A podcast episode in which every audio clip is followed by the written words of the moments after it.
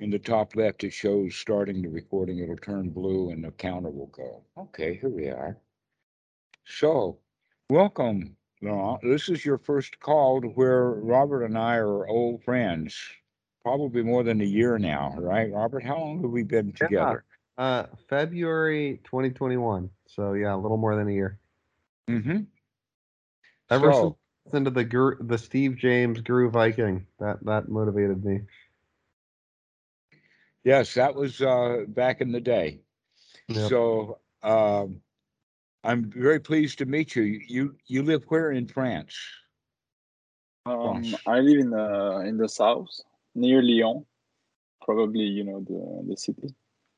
Oh, is that close to the um, the mountain range between France Yeah. and Spain? Mm-hmm. And uh, no, and uh, Italy. oh, the um, close to it. Okay. Yeah, closer to to Italy. Yeah. Yeah, I have a number of students from France. Uh, uh, some of them are familiar with Plum Village. Joe has been to Plum Village, and uh, uh, also one of the students is a professor at uh, a university in Paris. And so, uh, yeah, I've got got some friends there, and so uh, welcome. Thank you. To meet Very you. nice to meet you guys. Uh, so, uh, one of the things that we can uh, begin to talk about for the teaching of the Buddha is the Four Noble Truths, which is actually just one statement. The Four Noble Truths can be state uh, put in just one phrase, even down to three words, because the teachings of the Buddha are actually quite simple.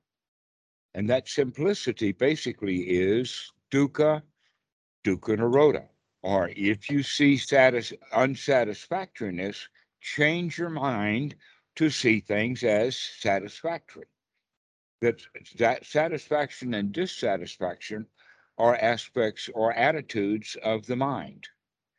And we can come out of our dissatisfaction in a particular way. And when we're when we are out of our dissatisfaction and into a state of satisfaction, we know it and we like it but we just don't know how to maintain it because then some thought will come that will take us out of our satisfaction and take us into dissatisfaction based upon our likes and not likes of whatever thought we're having.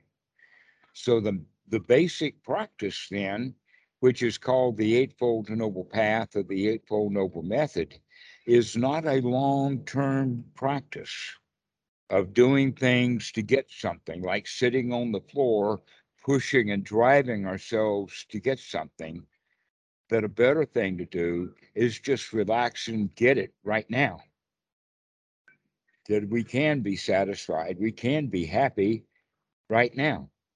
Here's one thing that can be interesting in, in this regard. that a lot of people have an idea that, that enlightenment is something special, is something way out there, is top shelf stuff you have to climb a ladder just to put an icon up there. Okay. That's the way we put it up there uh, with with the images of the Buddha and concepts like Jesus Christ. And some people will put Muhammad way up there. Okay. But these things are out of reach and often even out of sight. They're not real. They're just merely concepts. But there is a real enlightenment, and that real enlightenment is a real way of, of looking at the world. And in fact, the word enlightenment has two qualities to it.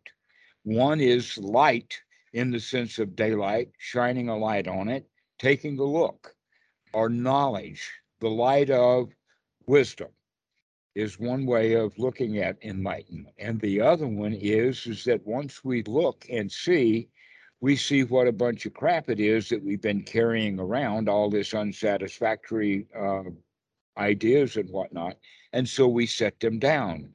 We become less burdened down with our own existence. We become less burdened down with the set of rules that we've been trying to live up to and standards. We, we become unburdened from all of our competition.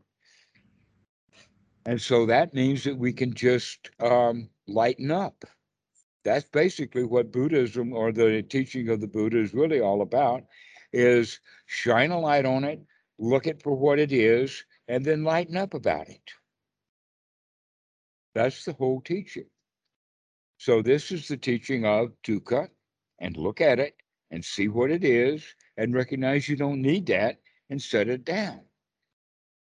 And when we can set things down and just be satisfied and happy in this present moment, this is what we mean by the third noble truth of being free from dukkha. And then being free from dukkha and satisfied, it's not really something all that special because you have moments of satisfaction throughout the day, just not very many of them. And so what we're going to do is we're going to practice on having more and more moments of satisfaction until that becomes the predominant feeling that we have rather than being dissatisfied almost all the time with a few moments of satisfaction. It's going to turn itself around the other direction to where almost all the time you're having a satisfying moment with only occasional unsatisfaction. And not only that, but as we grow in wisdom, then we begin to recognize that we have control even over those things that are unsatisfactory so that we can deal with them in a much easier way.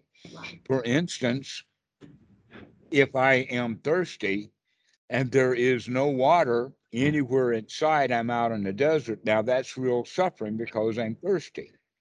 But if I am wise, then I'm going to be around water so that when I'm thirsty, I can pick it up and take a drink and feel satisfied. Uh, Sandra has something to say about satisfaction.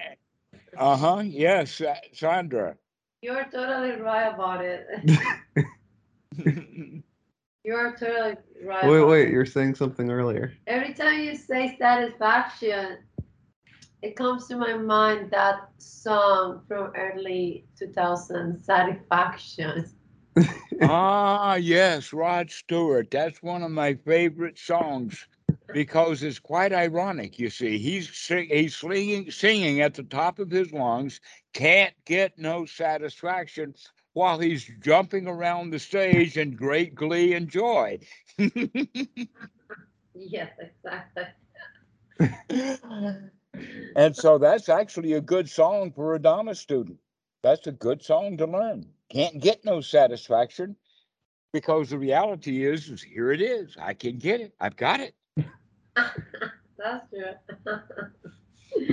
anyway, Can't, can't get no satisfaction. That's exactly the way that we live our lives. We go around living our lives thinking we can't get no satisfaction, that the satisfaction is miles from here. And when we have that attitude and come into Buddhism and we see the thing called the Eightfold Noble Path, we say, all right, now we know this satisfaction is a great deal of distance from here, and we've got to take a footpath or a bike path or a highway or something to get from here to there. But in fact, the Eightfold Noble Path is not really a path at all, not in that way. It's more like a method. It's more like a uh, a door, and you're standing right in front of the door, and all you have to do to be satisfied is to open that door. And well, there's a method to do that. You put in the key, you turn the crank, then you turn the knob, and you push, and the door comes open. And we can do that little thing anytime that we remember to. That the door of, of satisfaction is just right in front of us, and all I have to do is open the door. What we really have to do is to remember to open the door. That's the hard part. Because when we're suffering, we think that the suffering is so big and so powerful and taking the moment and owns the moment, and who poor little old me is, but I've got to do this suffering not recognizing hey, we created that suffering. And if we, would wake up and remember that we don't have to suffer, then we could just open the door of satisfaction and step right in. But many people practice meditation with that idea of it's a long slog. You got to put out a lot of time and a lot of effort, and you got to sit on the floor until the body hurts, and then you've got to sit there with strong determination to where the teachings of the Buddha is really about no, we need to get ourselves comfortable because if you're not comfortable, you're not satisfied. So sitting in discomfort is not a good way of becoming satisfied. What is worth satisfying is to take the time while we are comfortable to practice being satisfied for a short period of time and then go off and do something else. And then again, when we remember it, to sit down for a short time and bring ourselves back to a state of satisfaction. And we practice that over and over and over again, sometimes throughout the day, five, six, seven times a day, all day long, like that, uh, through, throughout the day. Just five minutes now and become satisfied. Another five minutes now and become satisfied. So This that, will help. that's to get in the habit of creating this emotion, right? Right. That you can create your emotions. You have been creating your emotions your whole life. Most people Yeah. think that, oh, the situation created my emotion. But the situation never creates the emotion.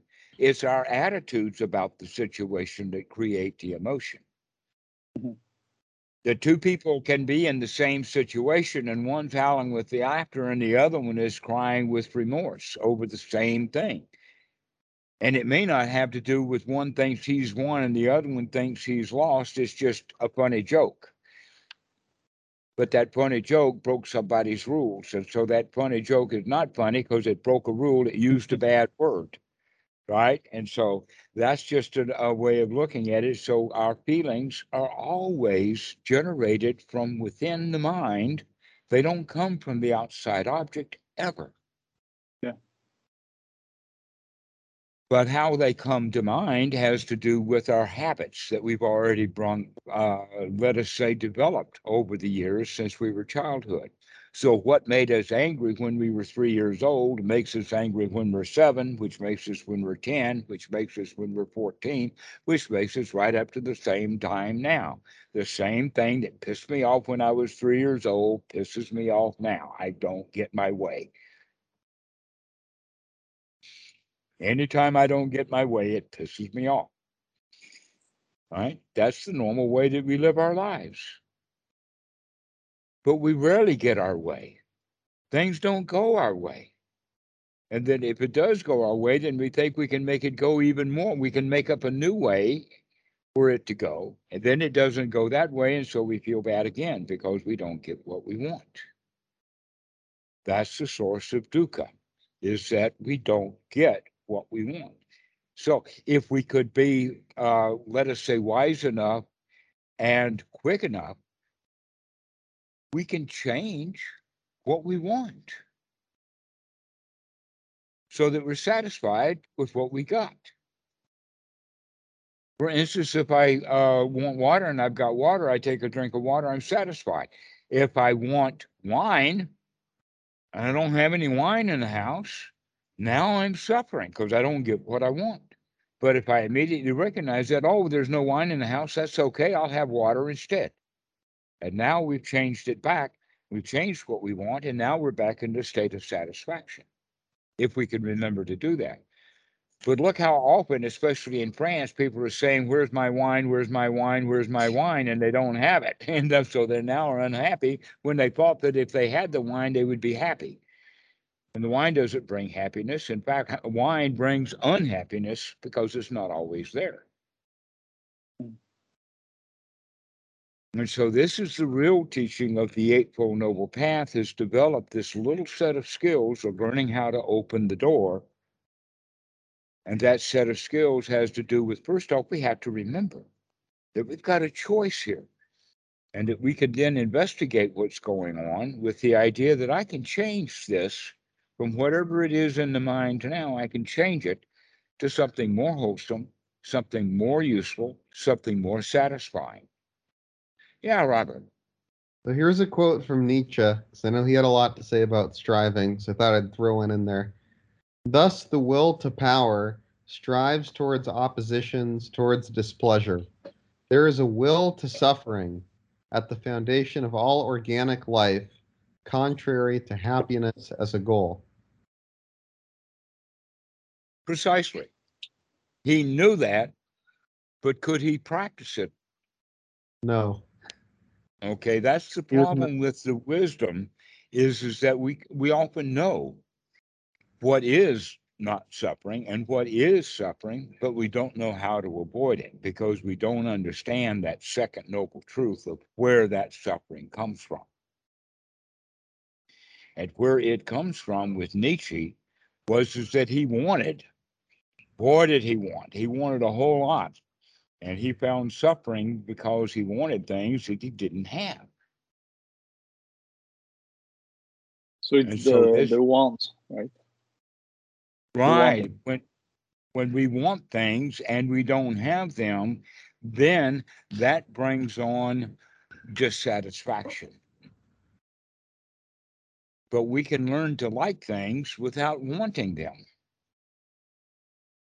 That just because I think that that is a drop do- dead gorgeous babe over there doesn't mean that I have to want her. Mm. That she can be beautiful without being attractive. I don't have to be drawn into it through my own desire. That I can just be appreciative of how much paint and gunk she's got on her face to make her look beautiful in the eyes of our society. That who determines beauty? Beauty, in fact, in our society is not always in the eye of the beholder. Often it's in the eyes of the magazine writers and the photographers. That's where the beauty lies. Why? Because then the photo- the photograph that they took, they say then that this is beautiful and you should look like this, and therefore you've got to buy our product and put our product on your face so that you look like this lady in the photograph. When the lady in the photograph could have been naturally beautiful and didn't need any of that stuff. But they're trying to sell the stuff, so they put the stuff on the lady's face. And so they're out there selling things because guys are dissatisfied when they don't get what they like. Because when we like something, we want it. Another problem with that is when we like something and want it, we think it must be good. Oh, that lady must be a really good lady because she's so gorgeous and I want her so much. She must be really good. And if uh, the other side of it, if I don't like it, and I don't want it, then I'll think it's also it's bad. And now it's my job to destroy it or get rid of it. That's more dissatisfaction. So we find dissatisfaction in the wanting and the dissatisfaction in the uh, wanting to get rid of it or hating it. So in fact, wanting and hating, loving and hating are the same thing. It's mm. just the direction of which way is it going. It's trying if to going this way, Right. So what we begin to do is we begin to see that this is what we're doing in our own mind so that we can then decide that, oh, I could be happy without it. I don't have to want it. I could just like it. It's just beautiful, but I don't have to want it. An example that I use sometimes is like the Louvre with the Mona Lisa. And some people go in there and they think it's so beautiful and some of them will try to scratch it out and make their own drawing of it, and they're just so enamored with it. Other people go and they say, Oh, there's such a small photo. It's not really all of that big and it's got cracks in it. It's too old. And they don't get any value out of it at all. I, I was the second of those two. I th- I felt it was a big hullabaloo over not that much, you know. Uh huh. But Just there's nothing. also people who go in there and, and plot on how they can take it. They want it. It's mine. Okay, so that's the, the, uh, the, the way that we do things that causes so much trouble. The ones who want that painting and want to take it off the wall and take it home with them, they're the ones who are really suffering the most. And they're suffering so badly that they're willing to risk prison or, um, you know, the kind of movie, um, uh, stealth, uh, you know, with the chain coming down from the roof and all of that kind of stuff. Uh, look how much work that is just because we want a piece of paper with some ink on it. Yes, Robert.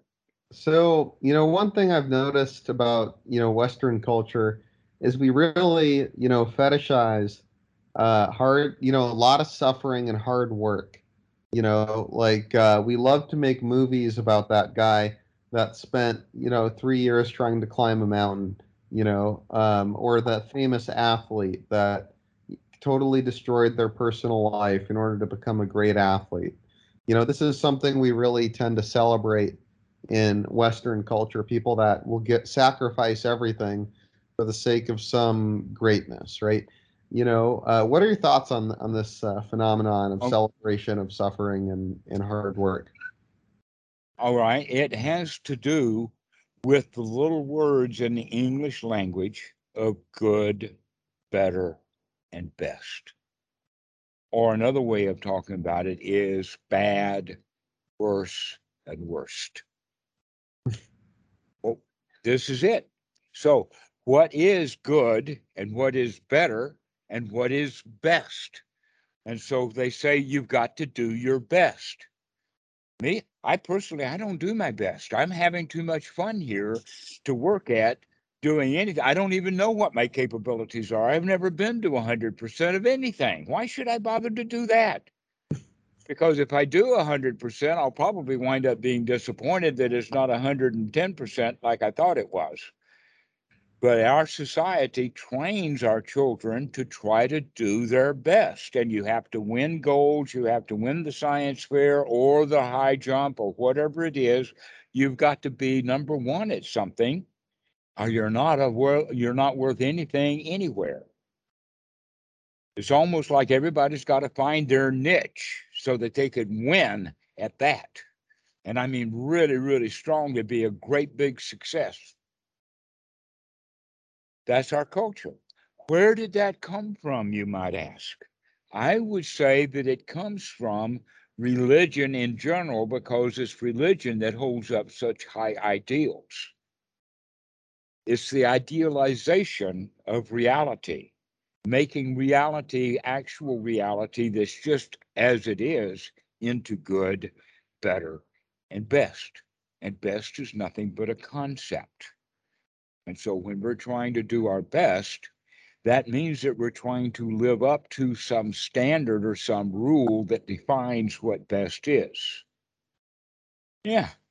I've got a funny story about that. So, so Sandra went to the makeup store yesterday, and she asked the lady that worked there um, about makeup she'd seen on TikTok, and and the lady told her, "Oh, the way that actually looks in real life is is not very good, and it's actually the filters on the phones that is completely distorting the quality of the makeup."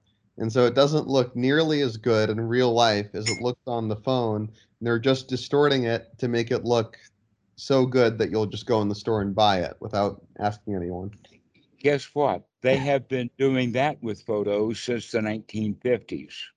Since colorization, in fact, that's the whole quality. When they came out with Technicolor in the 1930s, that the colors of the face in even film has to do with what chemical makeup that you put into the film itself.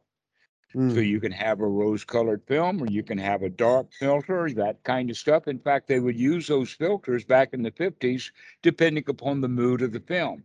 So a bright film does have happy stuff with a happy love, they're going to have a lot of bright scenes. If you're going to have a murder mystery, you're going to have darkness. And when you've got a, uh, uh, let's say, a horror movie, you're going to have a contrast. They do this on purpose. They've been doing that for many, many years. And Sandra's just finding out about it that they now are doing it on TikTok too. yes, of course. I mean, why should they bother to make really, really excellent makeup and then sell that when they can sell a bunch of crap by making it look good with the photos? certainly. And so um, that in fact that's something that's quite American. Uh, in France, they do not have near the issues about, uh, for instance, lipstick. That it just walking down the street of an average city in France, you're more likely to see women who are not in makeup than if you walk down any town or any city in the United States. You're more likely to see women who are in makeup. Why? Because the advertising was better. their their their photographers were better at it. That's what. That's the only thing. Uh, so we can come back to the point then that it's not really any of that. What's really at the base of it is desire. And so people want to look good so that they can look desirable. Because if they are desirable, then somebody wants to love them and they want someone to love them because they don't love themselves enough. In other words, if I have enough love, then I don't need love from anywhere else and I can really appreciate it. but if I don't have any love and love comes, my first question has been, Where have you been? I've been waiting for you. All right. And then love may leave because it didn't get a good reception. You know, you know, it's funny. Sandra's worn less makeup in the last three months that we've been uh, together than probably any other time of her life, right, dude? Yeah, sure. She said, "Yeah, that's true." Not my fault. Don't blame that on me. Blame it on her own wisdom, in fact. That's smart. Yeah. Yeah. Her own wisdom. Yep. So getting back to the point about this eightfold noble path, it's got four main elements to it that are actually part of the skill development. And when we have those skills developed, the mind becomes more organized, more unified, and more whole. And um, that can be based upon, in fact, that when the arguments that we have within our own minds, based upon our rules and whether we're following the rules or not, um, when we stop all of that and start nourishing ourselves and appreciating that we're actually still alive and that we can take a deep breath and everything is okay and everything is fine right now, then the mind becomes at peace, at rest is unified, is whole. And when we are in that state of mind, then we're not going to be there that way all the time. It's actually a bit of work in the sense of right effort to get our mind in that state. But when we're in that state, we don't want anything. So we're unlikely to hurt somebody to get it or to take it because we don't want anything. We're fine. That's the whole idea of getting our mind into that state of satisfaction because satisfaction is actually satisfying. I'm really satisfying. It's not that I'm satisfied except for, because that accepting is the dukkha that comes in and destroys. Okay, so we go ahead and just say everything is okay, everything is fine, no worries, no problems, nowhere to go, nothing to do and we begin to train the mind into being satisfied in this present moment. Everything is okay. And then we can deal with things wisely. We can see how things really are happening. But but the the point is is that no one is going to stay in that state. In fact, they're they're when they pass in and out of it, they're often not aware of it.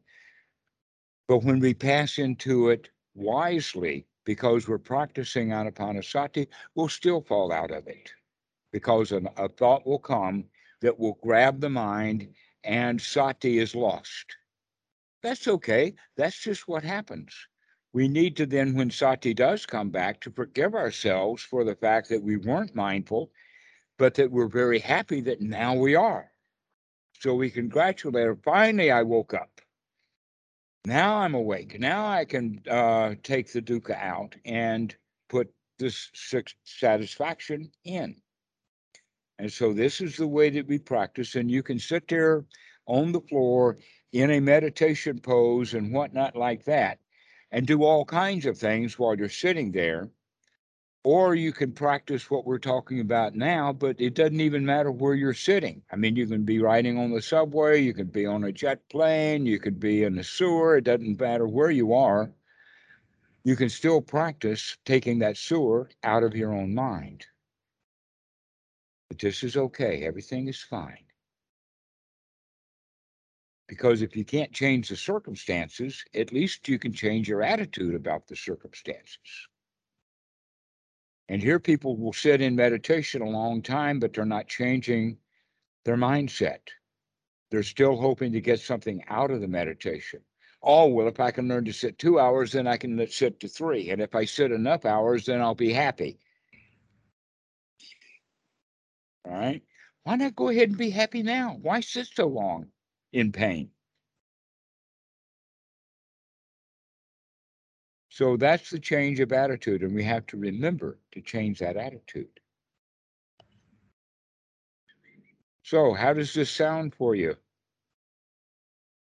Sounds good. So, um, what you mean is um, just to make sure I understand.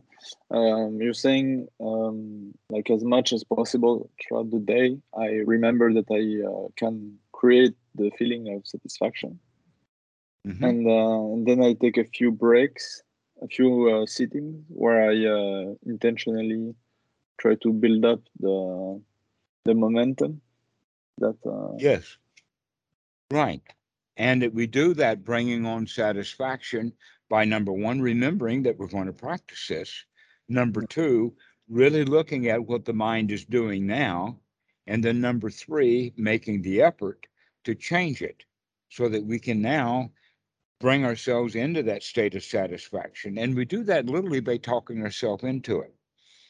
That one way of thought, uh, talking about it is, is that we have spent our whole life talking ourselves into being dissatisfied and unhappy. Now it's time to talk ourselves into being satisfied and happy. And so we use a little bit of language to gladden the mind, like, wait a minute, I don't have to do that right now. Or wait a minute, I don't have to think about her right now. Or wait a minute, I don't have to think about anything right now. I can just sit here and be satisfied. Everything is okay. Everything is fine. So listen to the words that we're using here. Everything is okay. Everything is fine. Everything's going to be all right. Then we can do a little James Brown meditation. Have you? Do you know James Brown? He was he died years ago, but he was a um, uh, quite a dancer and an artist, and he had a song. I feel good, like Oh, I yeah. knew I would now. Okay, so we can sing those kind of songs. I actually do feel good. Get yourself roused up. Um, uh, uh, be of good cheer by by cheering up, and we cheer up by talking ourselves into being cheerful. Everything is okay. Everything is fine. I am fine. I feel good. Feel good. Yeah. Uh, actually, one thing I, I was wondering and I wanted to ask you is um, can I use, um, like, for example, if I'm really wanting something and I, and I feel dissatisfied because I feel I should have uh, maybe uh, uh, something that I want, can I just imagine having it so I can have the feeling right now and not wanting it anymore? Well, if that imagination is actually a good investigation. Here's an example of what I mean by that is, is that when we want it, we know that we want it, and we can want it wisely and plan wisely about it. But if we want it ignorantly, then we have that feeling of, I gotta have it. And we're trying to cling to it. And so we actually are working to go get it because we feel dissatisfied without it. And so then we get it. And now, because we were dissatisfied and had to work to get it, now we have to work for it. Like uh, one guy told, called it the shiny object. So now we have to keep it shined. Otherwise, it's not going to be a shiny object. And things don't stay shiny, they have to keep getting polished. Okay. And so we have to keep polishing and keep shining it and keep loving it. And then we lose it. And now we really feel bad. So we felt bad before we got it. We felt bad while we were uh, keeping it and maintaining it. And now we really feel bad when we've lost it. So that's one way of thinking about it. But just imagining it and being satisfied with all I can think about it and recognize that if I actually go after that thing, that I'm actually going to create dukkha. So now we have to do a cost benefit analysis. Is it worth the effort? And often it's not worth the effort. It's just not worth the effort. And so, yeah, you can't imagine it, but if you imagine it and still want it, then that imagination is creating desire or Yeah. want. But if you could just imagine it and play with it, like, hey, man, I don't really need that thing. I'm okay without it. Then that's another way to uh, to do it in the imagination. So be careful with those imaginations because they can take you into bad feelings or they can take you into good feelings. Your choice, your attitude. Okay. So that's not a cut and dried thing. But you can, in fact, decide that I can be happy even if I don't get what I actually want. I mean, I really, really want it, but I don't get it. Can I go ahead and be satisfied and happy even though I don't get what I want? That basically now I've changed what I wanted. Before I wanted that thing, thinking that it, that thing would make me happy. Now I'm recognizing that wanting that thing is putting me already in a state of dukkha, and I would prefer to be in a state of sukha. So now I'm going to take my change of focus from I want that into I want to be fine without it. And so now we've actually been able to change the way that we feel. So now I feel satisfied, even though I didn't get what I wanted before. Right now, I don't want it. What's more important for me to want is to feel satisfied. And I can do that. So I got what I wanted satisfaction. Robert. We got some laughs over here. yes, I know. I can hear. Yeah. That's what I'm looking for is that laughter. So I got what I wanted. You can see Oh this God. laughter over Is, here. it was the microphone the microphone off on? It was open? uh, Robert, can she's so far from the mic, I didn't hear her. Can you repeat what she said? Oh, uh, she was asking if the microphone was on, if you could hear all of her shenanigans going on in the background. I can hear her, but I can't hear her words uh, interpretable. But I I'm- do hear her. Like horrible. She was she was wondering about um, Sukha and satisfaction. She's been th- singing the satisfaction song ever since we brought this up. Mhm. Well, Um, su- sukha is exactly opposite of dukkha in the Pali language. It's exactly opposite in the Thai language also. It's actually dukkha and sukha have been incorporated or borrowed and placed into the Thai language centuries ago. And all the Thai people who understand a bit about Dhamma already understand from their natural language that sukha is the opposite of dukkha. It's also in other languages like Gujarati. The Dukhi and Sukhi in Gujarati are opposites. One is unsatisfying and the other one is satisfying.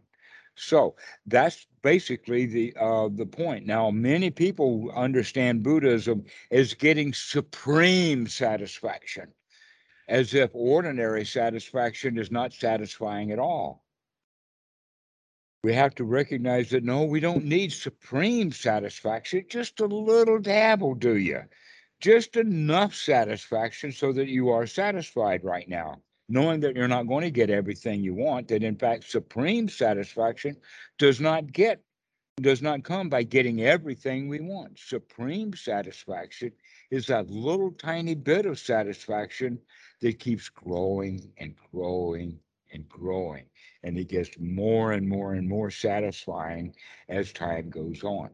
So now it becomes a supreme satisfaction, starting off as a seed. Like a seed, if it's planted well, nourished, watered, and giving sunshine, light of day, it will grow into a tree.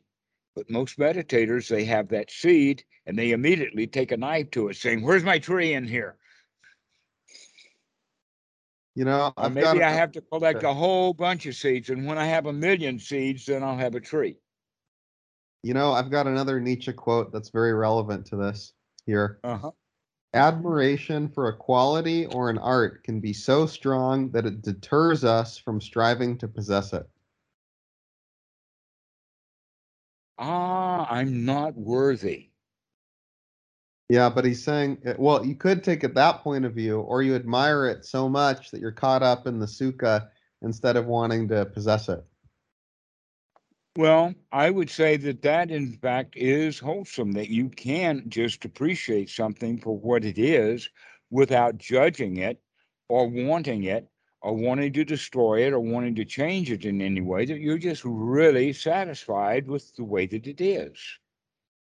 But often the other uh, occurs, and that is, is that I like it so much that it's so out there, it's so great, it's so marvelous, it's so wonderful. And here, poor little puny me is such a victim that I really don't deserve it. And so I can't have it. Poor me. Let me go have a pity party. Maybe I can talk to a friend who also sees it as something they can't have too, and we'll have a pity party together. Oh, Yep. poor us, we can't get what we want. And that wanting is just a mental thing anyway. That our whole quality of what is supreme is just a mental concept. Like supreme nibbana or supreme enlightenment or supreme arahat or supreme this or that. Supreme is nothing but a group of singers out of Detroit back in the 1970s. Those were the supremes. Other than that, I don't know of anything that's supreme.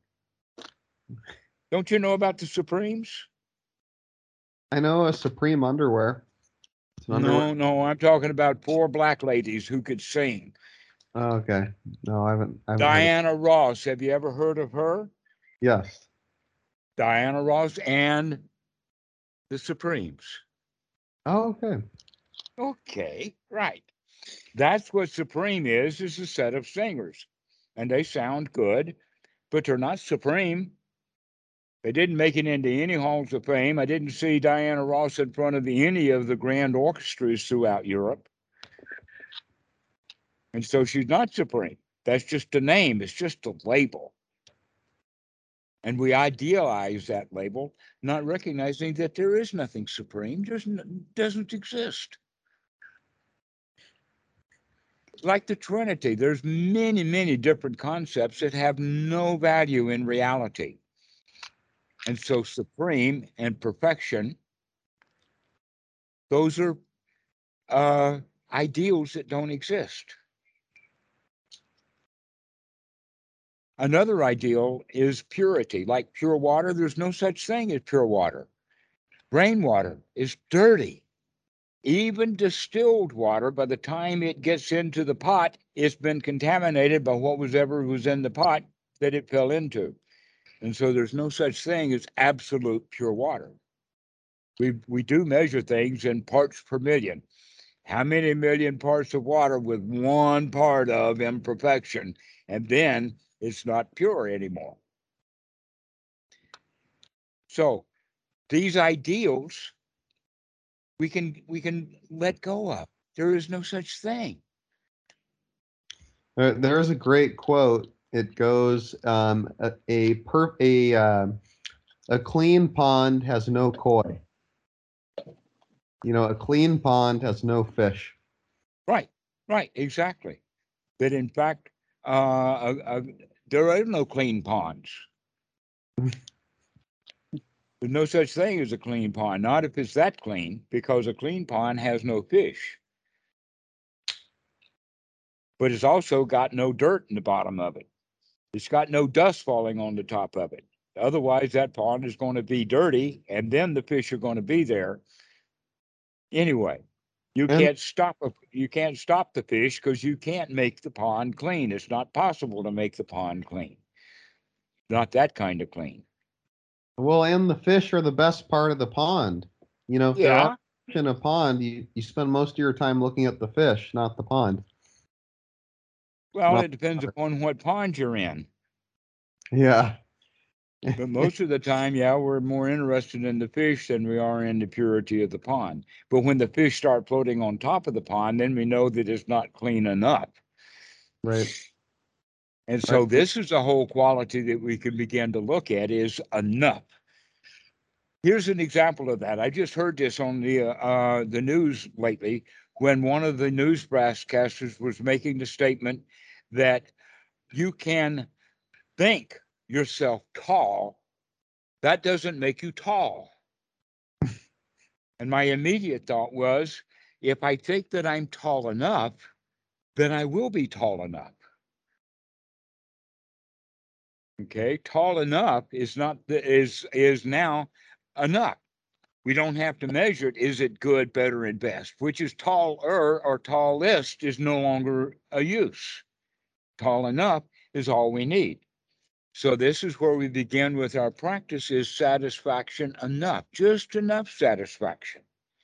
Or another way of looking at it is, is that a lot of students have a lot of questions and a lot of doubts, and they've got a lot of different meditation books that they've read and various practices. And so they have a lot of confusion.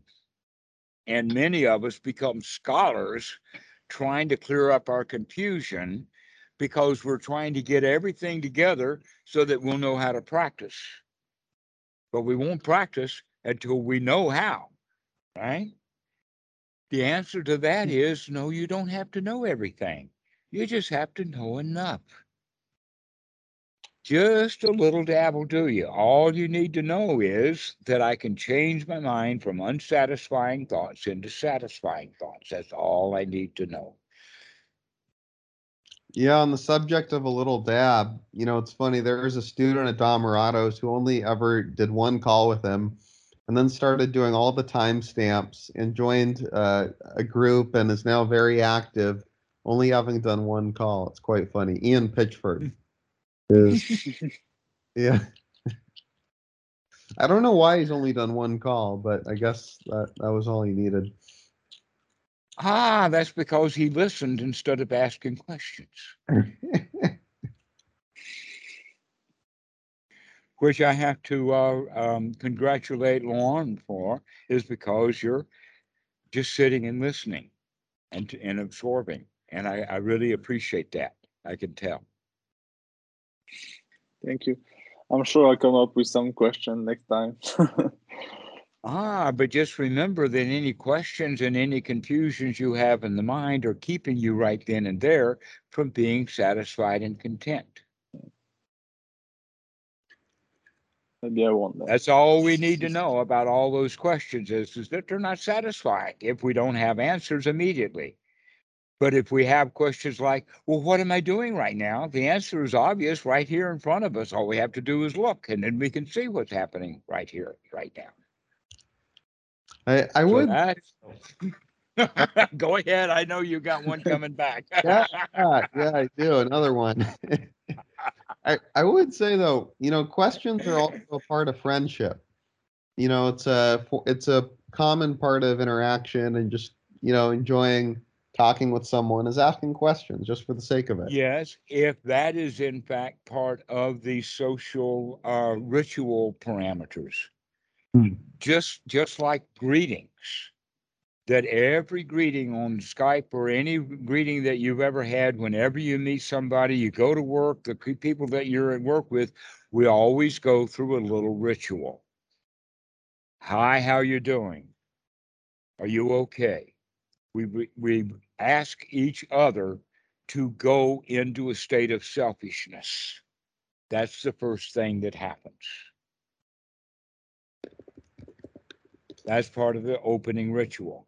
And everybody does it. We feel incomplete. And in fact, if the videotape get or the video recording or the internet closes or whatever like that, and we don't have a chance to say goodbye to each other, if that video call is cut, we feel incomplete even though the student, for instance, may get enormous value out of what we've already talked about, but because the the uh, the ending didn't end well, and we didn't do that closing ritual, that means that it wasn't completed. That we need the the opening ritual to start, and we need the closing ritual to finish. And during that time, when we're together, it also has ritual built into it of expectations like one of the ritual expectations is is people are not supposed to be talking at each other and not listening to each other and that happens a lot but that's breaking of the social ritual that when one per the ritual is is that when one person is talking the other one is supposed to listen But we don't do that. So we don't fulfill our expectations. In fact, what's really going on often in a conversation is one person is merely silent, waiting for the other person to shut up long enough for him to get his own words in edgewise. And both of them are trying to shove their conversation in edgewise because of uh, not giving each other the opportunity. And another one is is to share misery. You know why people share misery with each other? Because that's what they've got on their mind. That's what they've got on their plate. And I'm going to share with you whatever I've got. And if I've got a problem, that's what I'm going to give you my problem. And if you've got a problem on your plate and that's all you've got, guess what? When you call me, you're going to call and talk about your problem. That's what we do, and we do it in a ritualized way, sometimes breaking the, breaking the social conventions and whatnot like that.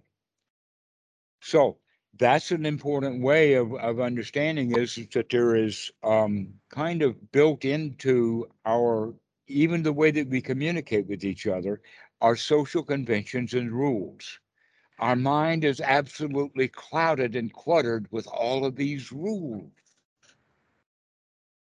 And that's part of the reason why we feel so much trouble is because we've got to do it right. We've got to follow all of the rules, and we've got way too many rules, and many of the rules are actually contradictory with each other. Like like uh, cliches are contradictory with each other. Like look before you leap, and he who hesitates is lost. I mean, those two things absolutely are in contradictory with each other, yet both of them are true.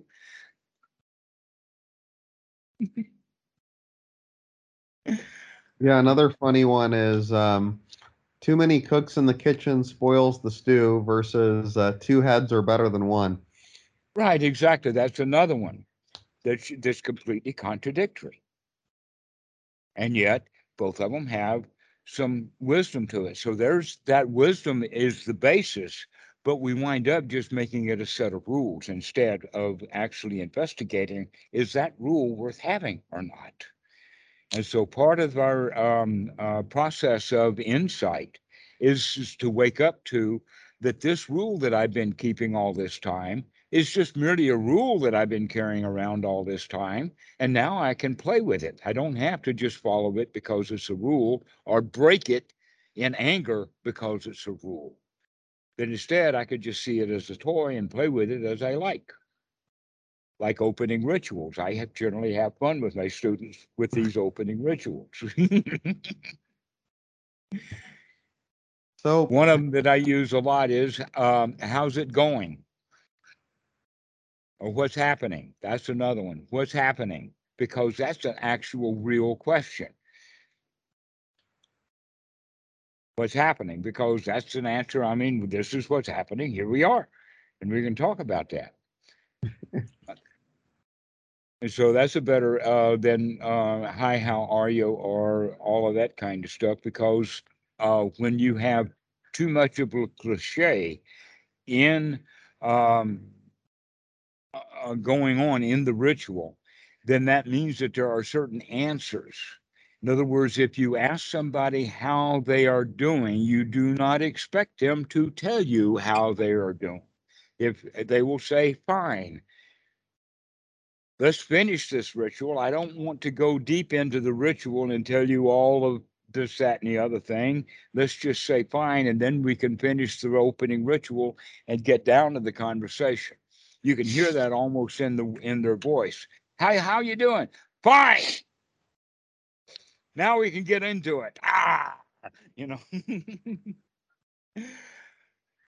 so you had a question, Robert. um, no. Okay. I, I guess I, I'm not a good Buddhist if I have a question. So I, Ah, now you're beginning to wake up. Good. That's the Buddhist waking up. Waking up to all of our questions and all of our questions and recognizing, hey, we can just be satisfied. Just be satisfied. We don't have to have all our questions answered before we're satisfied. We can just be satisfied. indeed. Indeed. Okay. So, Laurent, do you have any questions about what we've been talking about today? Um, actually, no, I'm good. I think I'm going to start practicing and see how it goes. Okay, yes, change this with, um, if you've been practicing something with sitting a long period of time, that normally comes with either the Goenka method or the Mahasi method. And the answer to that with the Mahasi is, is that now we know that we're going to be noting, we're going to be noting it in the sense that we've got an option now to change it or not. The Mahasi method generally says just note, just note, just note, mm. without recognizing that we've got a choice, that we do not have to just keep looking at dukkha and dukkha and more dukkha and see this dukkha is, is connected to that dukkha. So now we'll look at that dukkha too and just chase dukkha all over the place. It's the way that they do it in the Mahasi method. And that leads to misery, disgust, to dark nights of the soul, and all kinds of things. So the real point is not just to do the noting when you're sitting, but that you're doing it with the attitude of, hey, we can fix this. We can come out of this. We can come back to a state of satisfaction. So I've, I've been doing only, um, you know, focusing on the breath. Um, actually, I have a question. I've, Okay. um, I've, I've um, um, enrolled for a retreat, a Goenka 10 day retreat, um, in a few months. So I was preparing and trying to sit for a long period of time, uh, just to get ready for the retreat. And, It's uh, okay. You do not have to train for the retreat. that in fact the right way to train is to be right now in that retreat be in the retreat what is what is the retreat? Well the retreat is just sitting no place to go nothing to do nothing to say. And that you could do that and it doesn't matter what posture you're in. That westerners have way too much emphasis upon posture thinking that the body has to be trained like it was if it were in a weightlifting gym. And you've got to build leg muscles or something like that in order to sit. But the real practice that the Buddha teaches is not about sitting all the time. In fact, I don't know of anyone that's ever called me when I ask them the question is, oh, that that means that when you really get good at your practice, that you're going to be sitting on the floor in some temple 14 to 16 hours a day until you really get good. And then you're going to sit there 24 hours a day, except for meals and um, um, going to the toilet. And everybody says, no, that's not what I want to do. I want to have a life. And the answer to that is, okay, well, let's make your life then the meditation, not some place squatting on the floor in a meditation hall. So when you do go to the meditation, make that your life in the sense of here we are with nothing, nothing to do and no place to go, and we can just sit here and feel satisfied. And you can do that practicing that for 10 days. And you'd be surprised at how satisfied you can come out of that retreat. But if you go into the retreat wanting something, you may come out of that retreat miserable, still wanting something. So I, I should um, apply the the method, um, starting from a place of already being satisfied and doing it just to play with it, right? Yes, right. So that's the question. Can you get yourself into a state of satisfaction? Never mind what posture you're in. But going away from others, sitting in seclusion, is a very good practice to do to get away from the world that's making us so dissatisfied because we see this, that, and the other thing that we like and want. And so we get into silence, we get away from everything. And when we're away from all of that, when we're away from the world, guess what? At that point in time, our sila is perfect. So now that our sila is perfect and we're not robbing anybody, we're not molesting anybody, that we're just sitting there with our hands in our lap, not on somebody's knee, you know, that kind of thing, that we're okay right here, right now, then why should I sit here wanting something like enlightenment? Or why should I want to sit here for a long time to prove to someone that I can sit for a long time? Why can't I just sit here and be satisfied? That's the way of looking at it, is just sitting and being satisfied rather than trying to get something that you don't have. Be satisfied with here you are, got everything we need. Our sila is perfect right now. Everything is fine. Everything is okay. And so that's the mental state that we want to practice for. Whether we're sitting on the floor in a meditation retreat or sitting on the floor for two hours a day training for a retreat, or whether we're not trying to train for a retreat at all, we're trying to train for getting the mind satisfied. Okay, so that so that would be a good idea for my uh, object of meditation uh, at the moment to be only trying to generate uh, to uh, create that uh, satisfaction um, Mhm. while sitting and having desires coming up and And when desires and thoughts come up, say, never mind, I'm going to be satisfied here instead. I'm not going to think about her or it or whatever it was that came up to mind because it's not right here right now. I'm just going to think about what is here right now this body and its good feelings and this good air that we're breathing. And this is all that's happening right now. So let's pay attention to what is and enjoy the heck out of it. What a show! I mean, you'd be surprised at what a show it is just to sit there and just experience what's happening with the body as it breathes. It's quite a show if we pay attention and look. But normally we're not looking at what's going on as we're sitting and breathing. We're thinking about something else. It's like we're in a movie theater thinking about a movie that we saw in that theater that's not in that theater right now. We're watching an old movie in the mind when in fact we're in a new theater with a new movie. So let's watch the movie that we're in right now. We're in this theater of the body. Let's watch its movie that's happening right now rather than remembering some old movie. And be satisfied with the movie that's playing right here, right now. Even with the eyes closed, we could still watch the movie. Watch the breathing in and out, listening to everything that's going on within the body paying attention to the thoughts, making the thoughts, in fact, music, and let the body do a dance.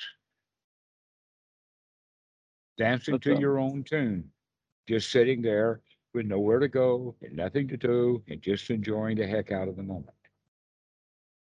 but when I um, when I focus on looking at the sensation and um, and I try to to see them, um, then I I have a hard time um, staying with the satisfaction.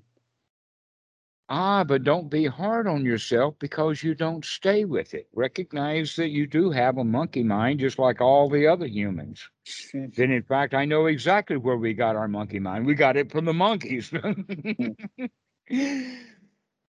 and we still have a monkey mind. Forgive yourself for the fact that you can't stay on something. And then remembering that instead of fussing at myself for not staying on it, that instead the right thing to do is to come back and start again. To don't dwell on our failures, dwell on our success. I can do this. Never mind that I had forgotten. Now I remember. Let's do it now. That way we don't think of it as hard because it wasn't hard. Hard is just a mental concept just based upon the fact that you didn't like it. Why did you say that you didn't like it? Is because you had invented a rule. And that rule is you're supposed to watch your object. Right? Yeah, But I'm yeah, giving yeah. you a new rule in a way, and that is, is that you don't have to watch the object all the time. Think of it as a toy to play with. And you play with that toy every time you remember to play with the toy. But it's okay when you're not playing with the toy. Let the mind go. But if it goes into dukkha, wake up. Now's the time to play with the toy. Hmm. Okay, yeah, makes sense. So don't make don't make it hard. Make it easy. It's not hard. It really is easy. It's only hard when we want something that we don't get. Yeah. And so recognizing that, hey, I wanted the mind to stay on the object and it didn't stay on the objects. And so now I'm fussing at myself and I'm being in a state of dissatisfaction. But I can think about, wait a minute, all I have to do is go back to the object and now I'm on the object just like I was following. So while I am angry at myself for not following the object, I'm not following the object. If I put that down and follow the object, now I'm following the object again. Yeah, It's it's just that simple. It's just Yeah, yeah. simple. You don't have to be angry at yourself for not following the object, because while you're angry at yourself, you're not following the object. Just drop that. Say, okay, never mind, start again. That's that's one of the most famous things that has come out of Goenka. He kept saying that over and over again. When the mind wanders away from the breath, never mind, start again. Just keep coming back. But I'm adding a little bit more to that. Not never mind, start again, but never mind, let's go do it. Let's jump up. I mean, we can do this. We don't have to do it with, oh, poor me. I got to start again. But with a hot dog, I can do this. So we begin to change our attitude. The attitude is the attitude of, yeah, we've got this. Yeah, I could do this. Yeah, I've got some satisfaction. Who can ask for anything more? So don't be hard on yourself. Be easy. It's not a hard practice. It's only a hard practice because you want something that you don't get. So check mm-hmm. that out. Always keep checking that out because you do get what you really want when you want the right thing. What do you want the right thing to want? Is to be satisfied. and then you can just be satisfied. So we talk to ourselves, and yeah, this is okay. This is fine. I'm satisfied with this. This is all right. When you Okay. catch the mind wandering away, it says, Yeah, I'm glad I caught you. Yeah, that's satisfying. I caught you that time. Never mind. Start again. It's not hard. Wanting something you don't get, that's hard. But meditation, the way that we're practicing here with Anapanasati, it's not hard, it's easy. And the more skill you develop, the easier it gets.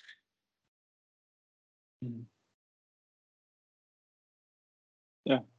Very interesting how everything we want is just uh, satisfaction, hmm and we think it's uh, different things we want, and it's all Well- all one. A lot of us have fear. And so we want things to make us feel safe. Like a million dollars, I don't feel safe. I need 10. But when I get 10, I say, I still don't feel safe. I need a million, uh, a hundred million dollars. And if I get a Yeah. hundred million, I still feel unsafe. So then I think, oh, I need a billion dollars. And all of these billionaires are really unhappy people. Because they thought that they would be happy by getting the money. They got the hap- the money and they're still not happy. So we're learning to do it without the money. Let's just be happy. Let's just be satisfied. We don't need the money because money doesn't make anybody happy. It Makes us greedy. The more we want, or the more we get, the more we want. Yes, Robert, before we go, what? What? Oh, there was a fun, just to add to that, there's a funny little story I heard in a podcast. This guy was in a private club in New York and he heard two billionaires talking. They were they were complaining about how Sergey Brin and Larry Page were so much richer than them. And they each had, you know, over a billion dollars. They're like, "Oh, we can't believe it. These Google guys, you know, they just made a search engine and they have so much more money than we do. Oh my god." You know, it was just kind of ridiculous. Uh huh. Exactly. Why can't they be satisfied with what they've got? Why do we have to keep doing good, better, and best? Why do we keep looking for the supreme? Let's look for enough. A billion? Yeah, that's enough. Six hundred thousand? That's enough. A hundred thousand? That's enough. Depends upon your attitude. For my daughter, nine years old, a hundred baht's enough. She's overjoyed with a hundred baht, about three dollars. That's sure enough. So that's the quality we're looking for is to get that feeling we've got enough. This is good enough. This is satisfying. I've had all I want. And we need to cultivate that feeling, cultivate that attitude. This is enough. Because look how many people are wanting a billion dollars. And even if they get it, they're still unhappy. They're still not satisfied. Yeah. And so let's practice something that we can have and then be satisfied with. Rather than wanting things that we can't have.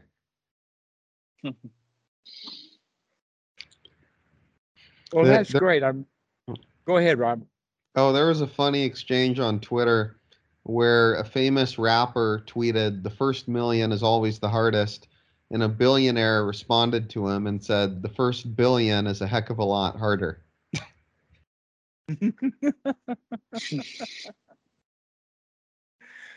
Well, guess what? Not having that game is easy. Yeah. Not having that game of who's the best, who, you know, they, they say one of the versions of the game is he who dies with the most toys wins. Right? Well, what kind of game is that? Because uh, uh, all the billionaires die. Doesn't matter how many billions they have, they still all die. And the worst part of it is, is that while they are billionaires, they're still not happy. They got to keep that billion. They got to make it two. Not happy with what we got. So the whole idea is to change our attitude to where what we do have is enough. We need to practice that because we're in a state of wanting so much all the time. It's a bad habit of being dissatisfied. Our culture teaches us to be dissatisfied. And so we have to get away from the culture to practice being satisfied. And when we get that satisfaction, now we can walk back into culture and spread our satisfaction to those Yeah, who don't have that. It's even more uh, efficient that way. Hmm One at a time, just one smile at a time, one by one as they occur. So practice it like that. That this moment is good enough. This moment is worth a smile.